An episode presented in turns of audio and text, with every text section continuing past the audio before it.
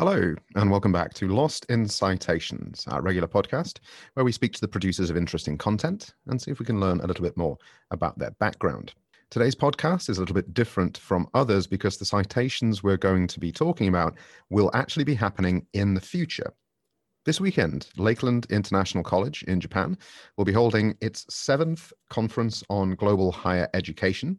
And for this year and this year only, it will be online and completely free to register and join. This is a conference that I have attended and enjoyed greatly for the last five years. And we couldn't attend it last year because of the coronavirus shutdown. And also the fact that it's going to be held online uh, means that we won't be attending it this year either. However, this has given us the opportunity to more widely publicize some great works. So today's podcast will begin with an interview with the co-founder of the conference, Roger Grabowski, who is the assistant professor of general studies at Lakeland International College.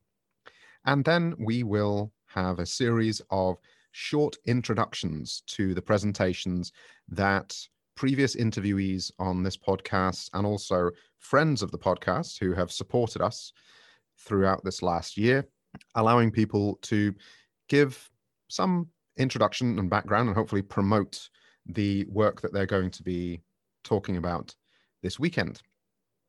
If you're listening to this podcast after the conference, then know that Lakeland International has a very active presence on YouTube and will have recorded the presentations. And if you have any interest in them, you'll be able to find them on their YouTube channel for free at your convenience.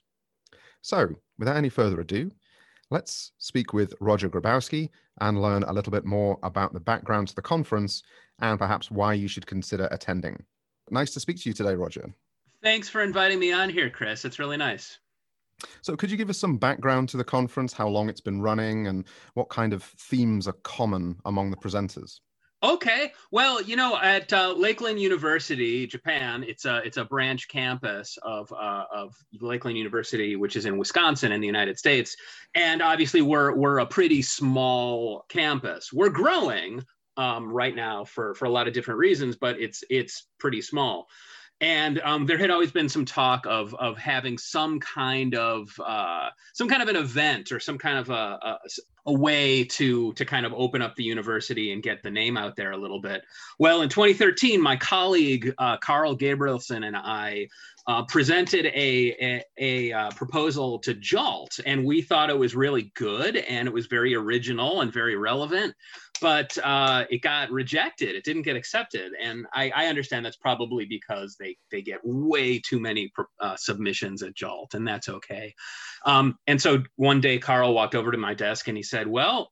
Maybe this is our opportunity to uh, to to present if we make our own way our own place to present right and that was kind of the genesis of the of the conference and it, wasn't really uh, difficult to convince our uh, the administration to uh, be behind this because um, it was a, a, good way in addition to giving giving people a, a, a venue to uh, to present their research and present their ideas it was also good for our university. And uh, that's that's where it came from and the first one was in 2014 essentially you're like we don't need to get an invitation to the cool kids party. We can have our own party diy yeah.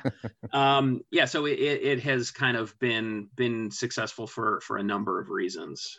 Well yours is a conference that has always appeared to be very well organized and has a lot of thought around just kind of small things like when people arrive having got there from different parts of the country there's free coffee danish uh, very positive students in in the lobby telling you whether you're able to go. So it it it suggests it's, it's very well organized could you give us some background to some of the issues that are related to organizing a conference of this style well, I so well. Th- thank you first of all for noticing those little things. That was so- something that I was going to talk about. Was that um, for all of the large issues that get covered in an event like this, um, I end up spending a lot of time on minutia and things that are completely unacademic and um, and, and not um, readily visibly important. since we've done this a number of times now, and um, I have to give a lot of credit to to Carl, my my colleague.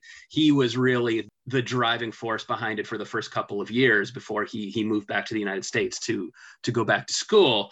Just like every, anything else, we've done it a few times, and we kind of have a system in place. And uh, it it requires a lot of planning. You know, it it starts the previous year in September or October when we have to hammer out some kind of a theme for the conference and then publicize the call for papers and um, after that there's really not much to do in, until we we get the submissions and then after that um, we have to read and vet the submissions and then the real fun begins of organizing them and, and coordinating the actual day. So really it uh, it goes in in sort of bursts of activity right? Where i'm very very busy for a short period of time and then there's not much that that i can do for a while until the next burst of activity. And then as the conference uh, approaches maybe the the especially the week before then there's always something i forgot to do and i end up worrying about as you said, coffee and muffins and name tags and camera batteries and chasing down student workers and, and things like that. But um, there have been a couple of years where I I was very very harried and and maybe forgot a few things. But uh, the last time that we did this in 2019, the uh, our school our staff, our administrative staff at the university was really really on board with helping me make it a, a successful event and absolutely nothing went the tiniest bit off. It was it was really a great day. It was it was fun then afterwards to sit down with with everybody and, and have a glass of wine at the post conference reception. You mentioned the students, and this is something that I've always noticed that you work to try and include them as much as possible in in the events of the day, either being people who guide people around the campus or staffing the cameras. I mean, this is one of the conferences, one of the only conferences that regularly records and then posts to YouTube that people who couldn't attend can watch the presentations afterwards. Um, how important are the students to you in this process, and what do you think they gain from being part of a conference? Well, I I think for one thing, we we employ the students because we have them. They're a, they're a resource, right? And uh, they you know they're they're they're uh, compensated for their time, and uh, there's sort of I don't I don't always understand it myself but there's sort of different different levels of students that are that are able to help. And uh, you know because we're an american university all of our students speak english.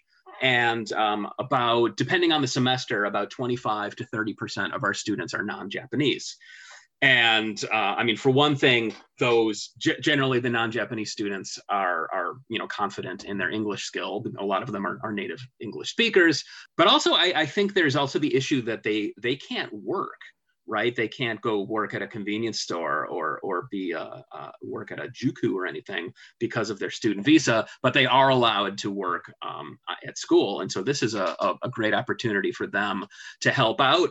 And also, I've I've gotten feedback from uh, from our students about like how how fun it was just to strike up a conversation with people like you coming from across Japan or you know people who have traveled from the United States or China or Europe just for our one day conference and, and what a what a, a, unique experience that was for them.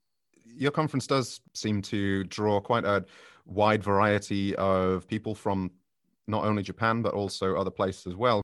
Given that it's a conference uh, that is on international education, I think it really has that connection that people find it interesting to go. And each year, year by year, I think the the name is growing, and I think it, a lot of that's down to you and your promotion.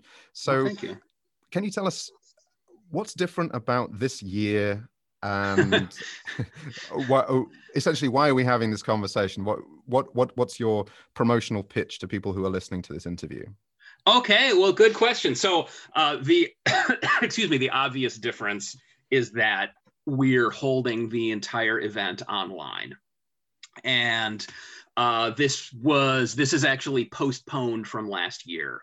Uh, we were Uh, going to have it as usual on our campus last June. And then you know, as you'll re- as you'll remember, back in March, April, nobody had any idea what to expect for the rest of the year, so we postponed it to the fall. And then there was some thought of of doing something then, but then we decided it was just the best to to wait another year. And once again, at the beginning of this year, we thought, oh, maybe we can have some some sessions in person and then some sessions online. But boy, it, that just hasn't. We haven't been allowed to do that, right? The circumstances here in Japan are, are, are not such that we could um, we could safely do that. I don't think anybody would would would want to come even if if it were available. So we've decided to go ahead and do it, um, but have all of the the the sessions online. And um, there are, I think it's going to be eight panels mm-hmm. throughout the day. Um, we've got panels on, uh, you know, classroom strategies, you know, actual actual teaching methods, as well as uh, teaching uh, teacher professional development. Um, of obviously, as as we do every year, be, just because of the nature of the of the conference, there's going to be a couple of panels about issues related to Japanese universities when Carl and I started the conference in, or when we came up with it in 2013, uh, that that was sort of when the uh, the Global 30 initiative was was being pushed, and so that seemed like a very timely topic. And even though even though Lakeland is not a Japanese university, we are an American. We're an international university, and so the whole idea of globalization um, se- seemed something that that could appeal to a wide a wide range of educators and and administrators and and researchers. There's going to be a, a panel of people who are talking about universities outside of Japan. Um, so there's it's obviously here we are in Japan, and uh, we're most of us are going to focus on our work here. But then there's also people who some are dom- are domestic in Japan and some are abroad and they're going to talk about their experiences outside of Japan.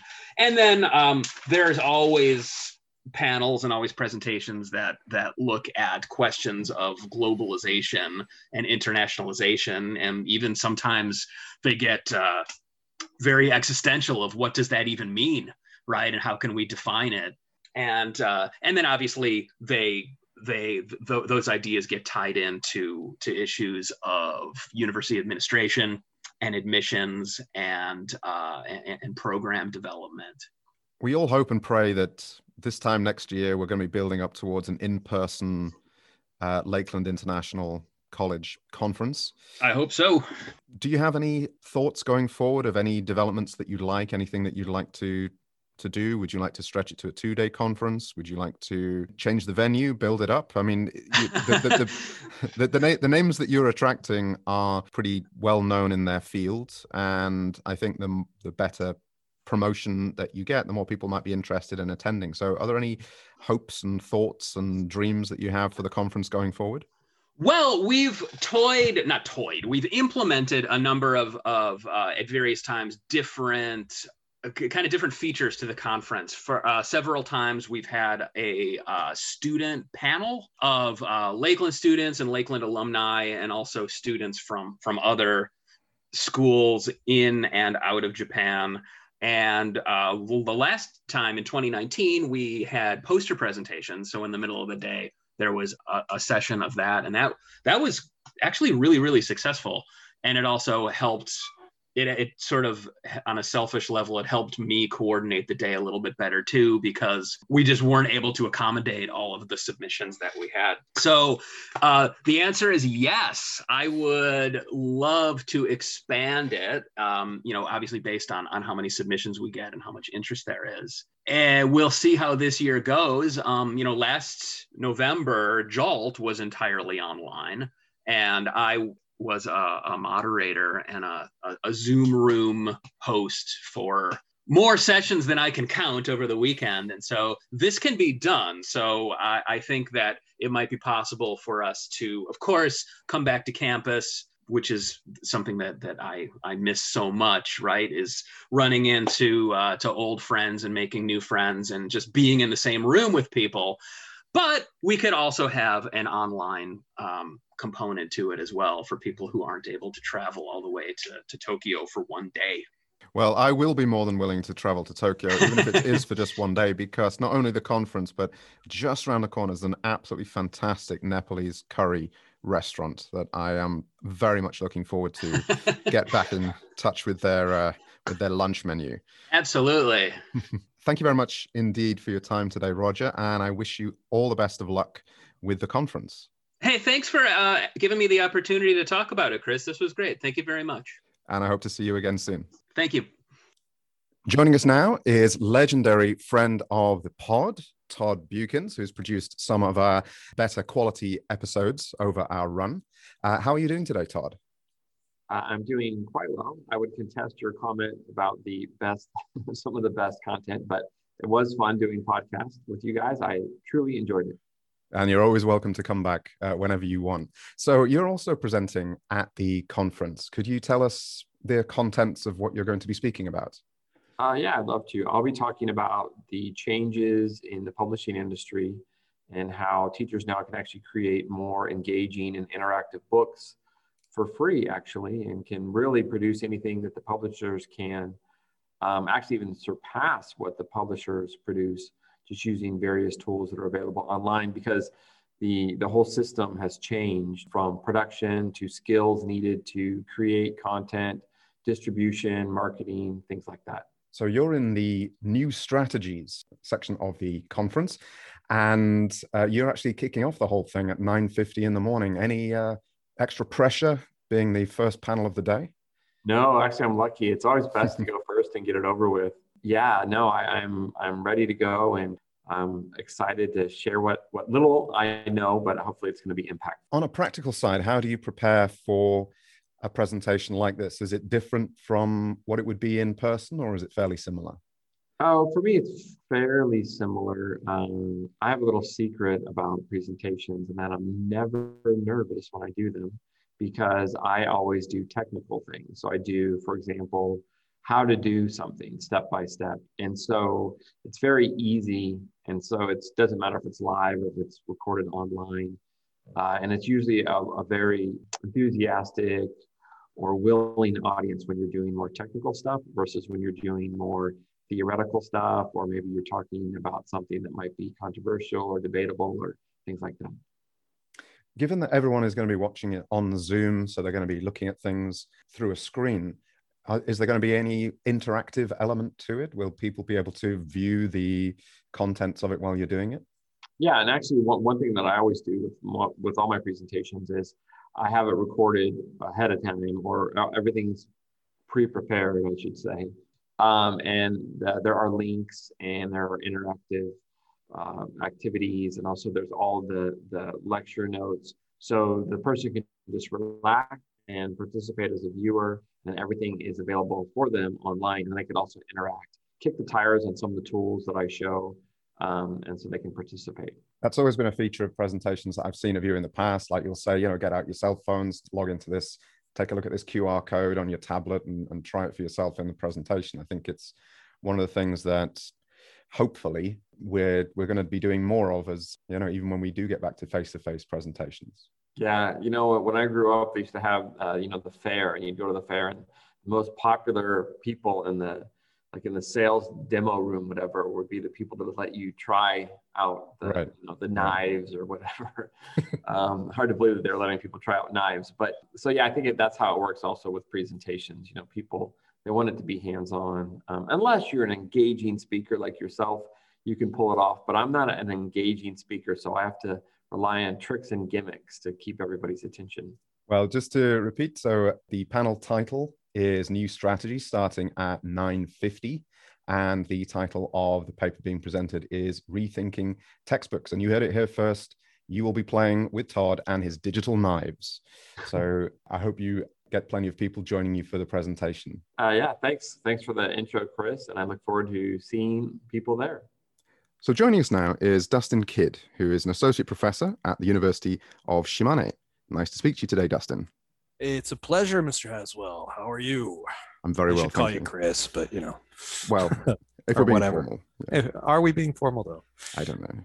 So you're presenting in the home and abroad section, you and our mutual friend Richard Lee. And the name of the presentation is Helping Students Face the Uncertainties of Study Abroad. Yes. Could you give us a little background and some of the details that you're going to be speaking about? I have a summer program that I do with students at my campus. And uh, we go uh, to the United States every summer. Well, you know, except for the past couple of years, but uh, I've been taking students to America for about six years now. Um, and kind of the nice thing is it's it's my old alma mater and it's also uh, rich's old alma mater so we're both familiar with the area and the university where this all kind of starts from is you know we're bringing students over for between two to three weeks um, you know these are short-term study abroad programs that have kind of been considered to be not all that effective necessarily for language acquisition mm. um, you know we both have felt that there are ways that we can improve on this. And so what we've done is we've uh, introduced a scrapbook uh, project for our students to do. And uh, the reason for this is that a lot of students don't feel confident in their English skills or their conversation skills. And uh, so we, we have them prepare this scrapbook ahead of time so that they can have topics to talk about if something comes up or you know when the opportunity arises uh, because there are all sorts of different situations that they're all going to experience individually. And you can only prepare them so well for the overall stuff and kind of have to let them do their own thing in a lot of cases and and so you want to at least try and give them something they can rely on in, in what can be kind of not necessarily frightening, but a, a daunting situation in some mm. cases. It's certainly something that's concrete that they can use to connect with their host families. And I don't want to give away too much of the information because I'd like Not people to watch uh, your presentation. Uh, but I have seen some samples that you have presented at other conferences, and I think that they are a, uh, a valuable resource of um, language production. How are you preparing for the conference? conference itself? Well, we're still, uh, Rich and I have been doing a bit of online uh, back and forth, kind of organizing our thoughts, taking what we've done with past presentations and, and trying to focus on, on the points that we think are most important.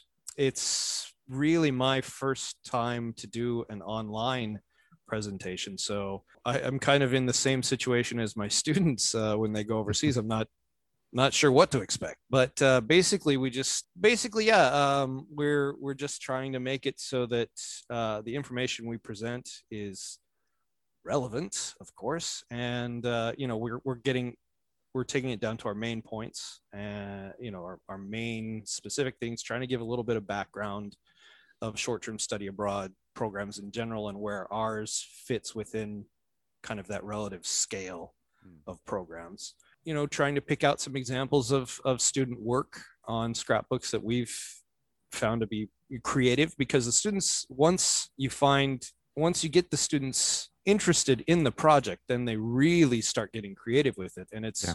it's goes way beyond anything I expected when I first introduced the project. And, and so there's so many different ways that students can can use this because it is an individual thing. And so kind of seeing the different variety of what students come up with and then taking that and we're going to we're trying to put together as many good examples as possible to say hey these are things that students we give them a general background of what we think is good to have in those scrapbooks and then these are the kind of things that they can come up with on their own. And um, we're also going to show, put together uh, some examples of the diaries that we asked them to write.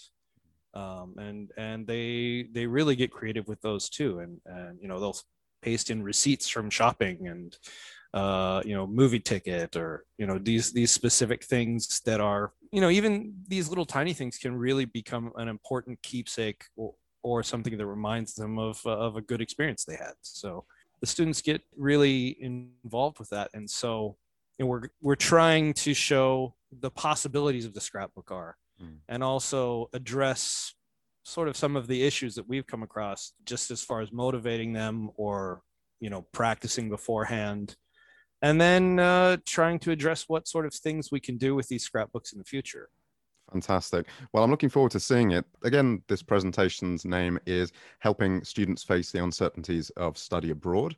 So it's Dustin Kidd and Richard Lee, and it kicks off at 9.50. So uh, I look forward to seeing you there. All right. Well, we're, lo- we're looking forward to see you being there as well. So thanks for the opportunity to share a little bit about our uh, presentation today.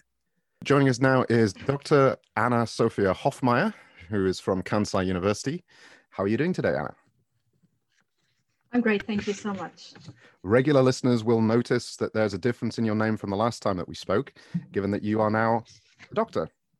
That's right. And thank you for the practice last time. It ended up going very well. So, yeah. Well, congratulations. congratulations at that.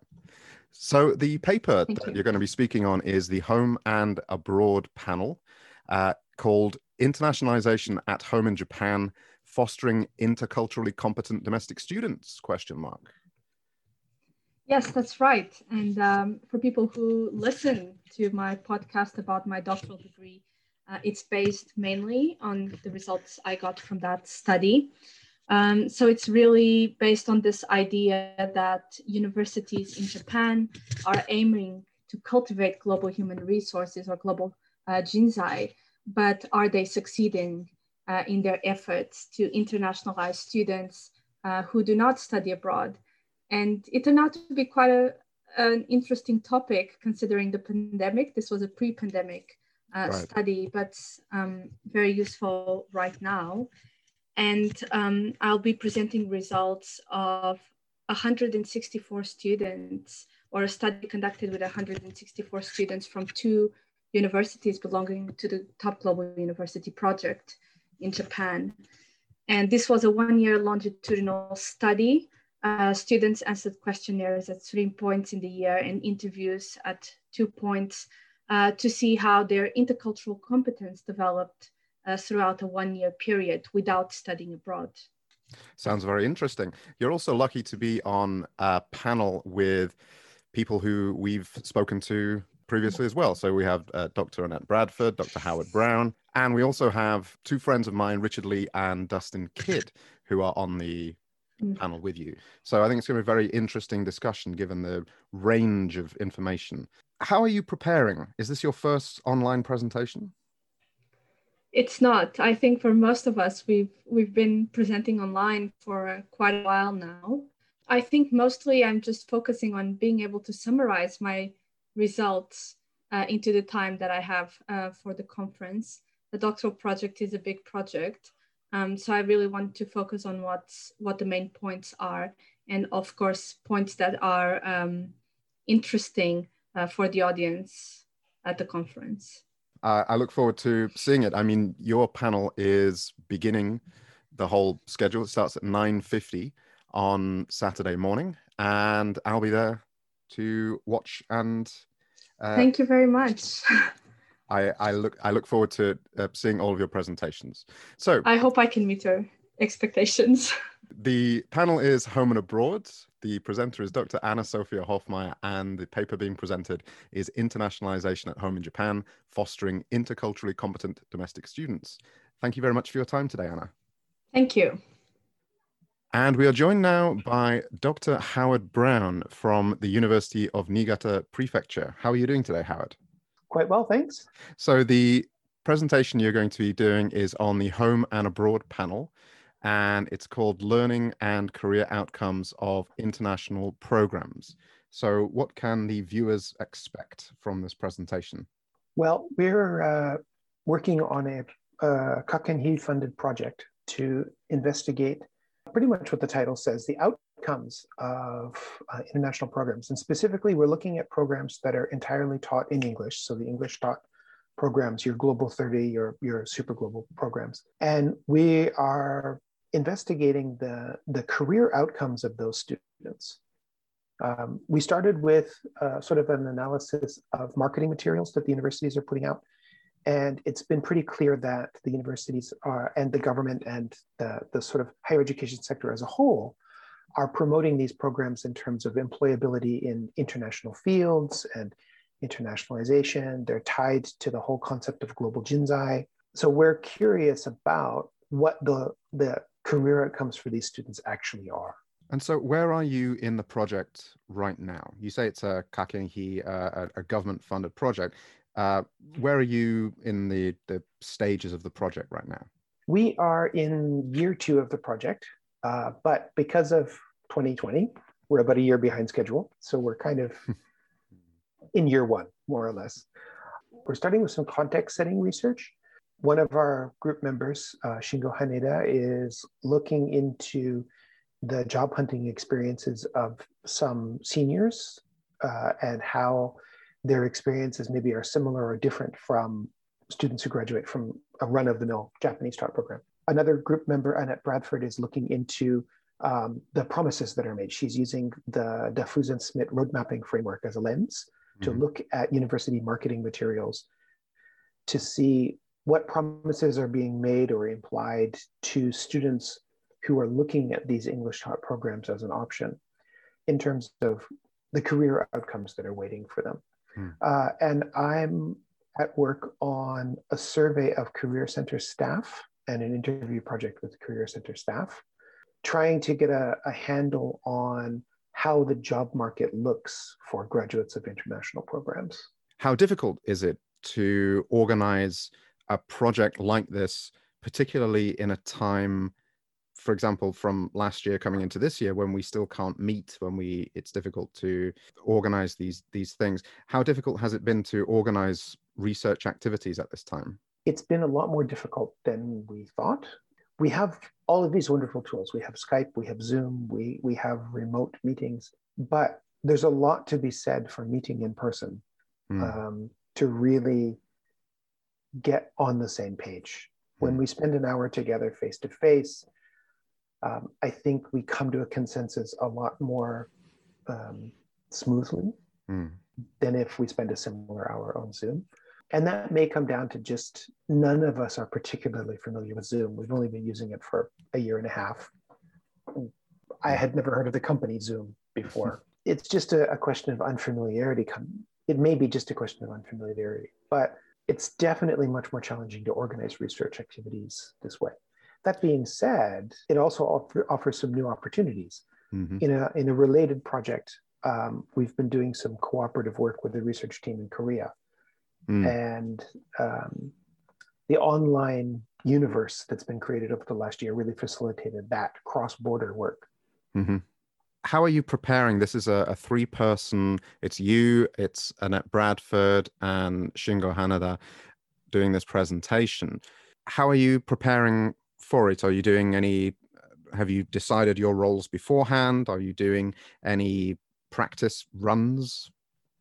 Um, we've decided our roles beforehand, and we've mm-hmm. sort of divided up the the time in terms of um, the who's going to talk about three main aspects of the project, and each of us is is taking a seven minute chunk, so to speak, of the presentation.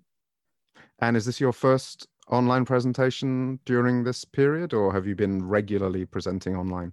This is my fourth, maybe, online presentation um, during this period. They've been hit and miss, to tell you the truth. I sometimes find it a bit disconcerting to be staring at myself on the screen as I present. Um, yeah. And I, I, find the same thing happens in my classes when I teach online. Mm.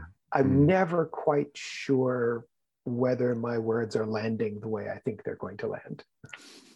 I had a moment this morning where, uh, when they came back from a breakout room, one of my students forgot to turn their camera off.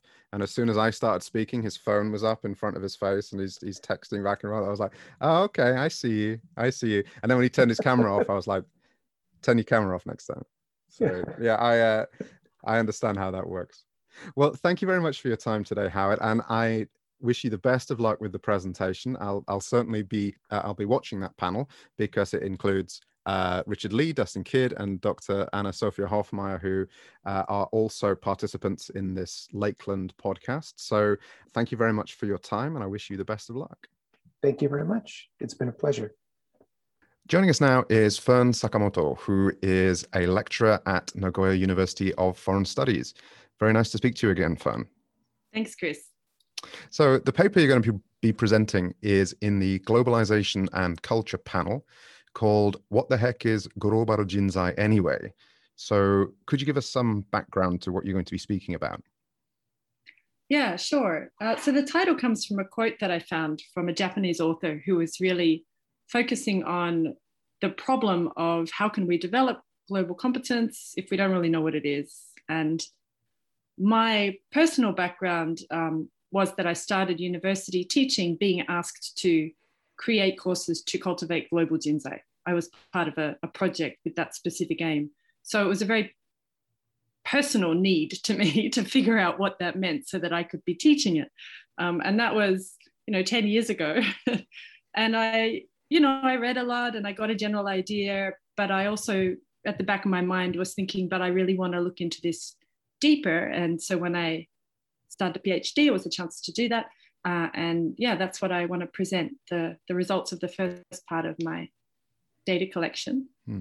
Um, so I collected data from students, from teachers, from researchers, and from people who had global business experience and really looked at what they thought was important for Japanese students to be globally competent.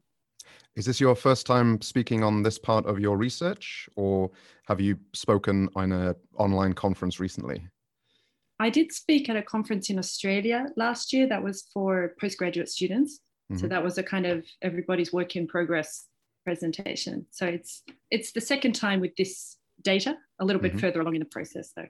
Has the way that you're preparing for an online conference been different from how you've prepared for face-to-face conferences in the past? Yeah, I think it's quite different. I focus a lot more on the slides because they're so front and center. You know, your head mm. pops up in the corner, but that's what people are looking at. So it's really important not to have any errors, of course, mm-hmm. but also to make it really easy to look at and easy to understand. Um, so I, I, think I spend more time on that, but the actual contents doesn't change a great deal for me. Mm. I gave a presentation recently where they were doing simultaneous translation so you had to send the PowerPoint one week in advance. And I try and take a lot of text out of my PowerPoints yeah. and only include like images and pictures and just necessary uh, things. And so I had to have a private meeting with the translators because they're like, we don't know what you're going to say. Do you have a script? I was like, I never have a script. Yeah. So yeah, that was right. something that I hadn't even thought about that uh, in presenting. Mm in presenting at the conference, are you hoping that you'll get some connection with other presenters, with other academics? Are you making an appeal for assistance, or is this part of your process of uh, mm. producing your work? I, I, believe you're doing your PhD through Macquarie University through publication. That's right. That's so, right. is presenting something that helps with your process of publishing your work? It helps with my process of figuring out what I've got in front of me. I think to have little deadlines mm. along the way and, and interpret parts of the data and, and present that to people and sort of get their feedback and, and get more ideas of, of other ways to look at it. I really find that helpful. Um, I like Lakeland. I presented there before. It's a group of people with very focused similar research interests. So mm. I'm hoping to reconnect with some people and and meet some new people. But being online, I don't know. we'll see how that goes. Okay, well, thank you very much for sharing your time with us. Good luck with the presentation. The title again is What the Heck is Global Jinzai Anyway? And it's on the Globalization and Culture panel, which begins at 3.35. So good luck with your presentation. Thank you. So joining us now is Dr. Aaron Hahn, who works at Kyushu University. Very nice to speak to you again, Aaron. Nice to see you. Thank you. So, Aaron's going to be giving us some of the background to a paper that he, I, and a colleague of ours, Dr. Kevin Brown, are going to be doing in the final panel of the day called The Japanese University. Uh, the paper we're going to be speaking about is Teaching and Testing Intercultural Communication Competencies Using a Global Model. Could you give us some background to the research upon which this paper is based? Absolutely. I'll be talking uh, as you said, with uh, yourself and another uh, speaker. The stuff I'll be talking about is a lot of the background for the um, research that we have been doing for almost eight or nine years now, um, related to modeling the way English language and English language users are distributed across the world in terms of different varieties, uh, with the idea that uh, there are a lot of models of the English language, and certainly the most famous one, particularly for teachers, is Braj Kachru's three circles model. And the concern that originally uh, Haswell raised is that a lot of these models have problems. Um, they they may not accurately represent how English is really used. They may unfairly privilege first language speakers, and especially for us as teachers, the concern is that the models weren't pedagogically uh, actionable. Like knowing that there are three circles, even if whether or not that's true, doesn't tell you what is a teacher to do and so we ended up developing uh, originally, Mr. Haswell here uh, originally developed uh, the global model of English. Then we've been subsequently mo- uh, modifying it with the idea of representing both varieties of English and users of English in a three dimensional dynamic model that could show how it is there are both things like national varieties of English, like the so-called world Englishes. There are also international Englishes, like international business English and international science English. And there are a set of competencies often linked to lingua franca English, which people can use to successfully communicate with people from any variety.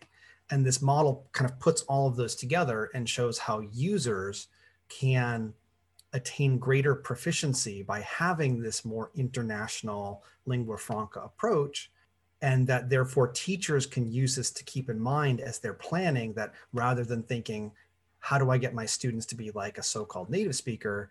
They can be thinking how do i get my students to gain the maximum competency available and more maybe even more importantly successfully communicate even when there are uh, problems between in the communication or a lack of competency on uh, one of the parts of the interlocutors. Yeah, I've been speaking to Kevin very recently hmm. uh, before this interview and talking about how we're going to address issues of testing hmm. and how this kind of philosophical background to English as a lingua franca, when that comes up against the real world of high stakes language testing, we have to know what we are kind of steering our students towards, even when we're trying to adopt this ELF mentality. So it really is trying to bring together the philosophy, the practicality, the real world implications of this. So we're hoping it's going to be uh, well attended. It begins at 3.35 and runs through to 5 o'clock so quite literally shutting the conference down how have you been preparing for this presentation? Is it very different from what you do for an in-person presentation? Not so much uh, in the sense that uh, it'll still be me with PowerPoint and presenting the same kinds of uh, information. This is a, I said, we've been, project we've been doing for a long time. For me, preparation really is about being able to look at a PowerPoint and give the speech without while essentially making it up as I go along, if that makes sense. uh, but only because I have the ideas uh, based in um, well enough understood that I can kind of spontaneously create them. So it's a lot of the same work. Well, I'm definitely looking forward to it. And once again, looking forward to presenting with you. So I think it's going to be a good presentation. Thank you very much, Aaron. Thank you. Lost in Citations is an audio journal that invites you to contribute your own interviews if there's someone whose work you cite regularly and you'd like to hear more from them, then please feel free to arrange your own interview and submit it for consideration. For more information, go to lostincitations.com, where you'll find our guide for contributors. What we ask is you submit a five minute audio sample before the interview so that we can help you with any audio quality issues. Then you can go ahead and record 45 minutes to an hour and submit it at lostincitations at gmail.com. If you'd like to support the show, we have Facebook, LinkedIn, and Twitter pages. Finally, a very helpful thing you can do is if you like the work we're doing, recommend it to a friend. Thank you very much.